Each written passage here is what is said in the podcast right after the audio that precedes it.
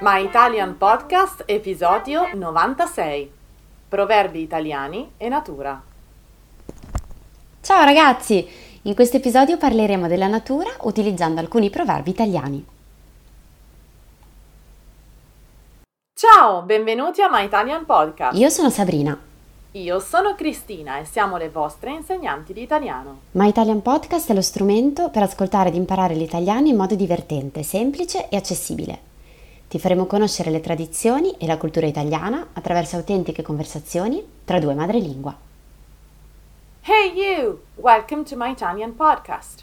Here you can listen to real Italian conversations by native speakers.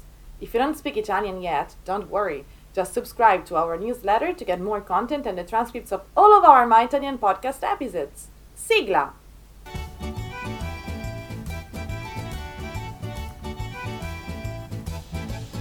Ciao a tutti, come state? Cristina, come stai? Bene, bene, grazie. Oh, oggi sono contenta perché ci immergeremo nel meraviglioso mondo dei proverbi italiani, quelle brevi ma potenti espressioni popolari che racchiudono secoli di saggezza e tradizione. Io li uso spessissimo. Sì, sì, sì, anche io. E l'argomento di oggi mi piace particolarmente perché vi presenteremo alcuni proverbi che hanno a che fare con la natura, che io amo molto. Esploreremo cinque proverbi che ci invitano a riflettere sulla nostra relazione con l'ambiente naturale e sulla sua influenza su di noi. Dai Cristina, comincia tu. Cominciamo con il primo proverbio. Dove c'è fumo c'è anche fuoco. Questo detto ci ricorda che dietro ogni segnale o indizio c'è una causa sottostante, proprio come il fumo che annuncia la presenza del fuoco, anche la natura ci manda segnali che possono essere interpretati per rivelare una verità più profonda. Quindi il detto quando c'è fumo c'è fuoco ci invita a non ignorare i segnali eh, o gli indizi che potrebbero indicare un problema o una situazione sottostante. Ci spinge a indagare oltre l'apparenza superficiale e a cercare la verità o la causa dietro ciò che stiamo osservando. Quindi ricordate, quando notate il fumo potrebbe esserci un fuoco che lo genera. Siate pronti ad approfondire, investigare e affrontare ciò che si nasconde dietro i segnali che osservate. Esattamente. Passiamo al secondo proverbio. Quando il mare si increspa è segno di burrasca. Questo detto sottolinea che piccoli segnali possono indicare grandi cambiamenti o tempeste imminenti. Ci invita ad essere attenti ai segnali che la natura ci offre, in modo da poter anticipare e adattarsi ai cambiamenti. Il terzo proverbio è un albero cade nel bosco anche se nessuno lo sente. Questo detto mette in evidenza che gli eventi accadono anche se non ne siamo consapevoli. Quindi ci fa riflettere sul fatto che la natura continua il suo corso indipendentemente dalla nostra presenza. Esatto.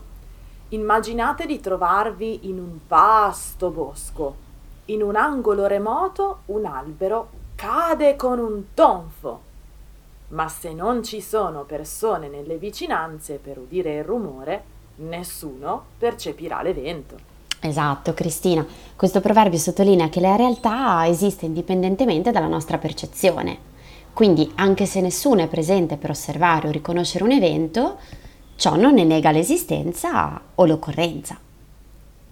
Quindi il detto un albero cade nel bosco senza che nessuno lo sente, ci ricorda che la realtà esiste indipendentemente dalla nostra percezione e che le nostre azioni hanno un significato intrinseco, anche se non vengono osservate o riconosciute da altri. Esatto. Beh, proseguiamo con il quarto proverbio che mi piace molto. Non fare di tutta l'erba un fascio.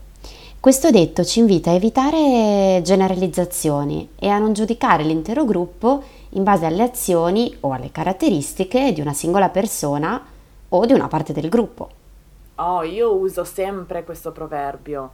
Allora, immaginate di osservare un prato con diverse erbe. Il proverbio suggerisce che non dovremmo prendere tutte le erbe e legarle insieme in un unico fascio, ma piuttosto considerarle individualmente e in modo distinto. Esatto, Cristina. Il proverbio ci ricorda che è sbagliato o ingiusto giudicare un intero gruppo o un'intera categoria eh, in base alle azioni, alle caratteristiche di pochi individui. Ogni persona o ogni elemento deve essere valutato in modo indipendente. Bene, e infine il quinto proverbio. Chi semina vento raccoglie tempesta. Questo detto ci avverte che le azioni imprudenti o distruttive possono avere conseguenze negative, proprio come seminare il vento che porta alla tempesta. Ci invita ad agire in modo responsabile nei confronti della natura, poiché le nostre azioni hanno un impatto diretto sul mondo che ci circonda. Bene ragazzi, anche per oggi abbiamo terminato questo episodio. Speriamo che questi proverbi ci abbiano portato a riflettere sulla meraviglia della natura e sulla nostra connessione con essa. La natura infatti è una fonte inesauribile di saggezza e ispirazione. Oh sì, assolutamente.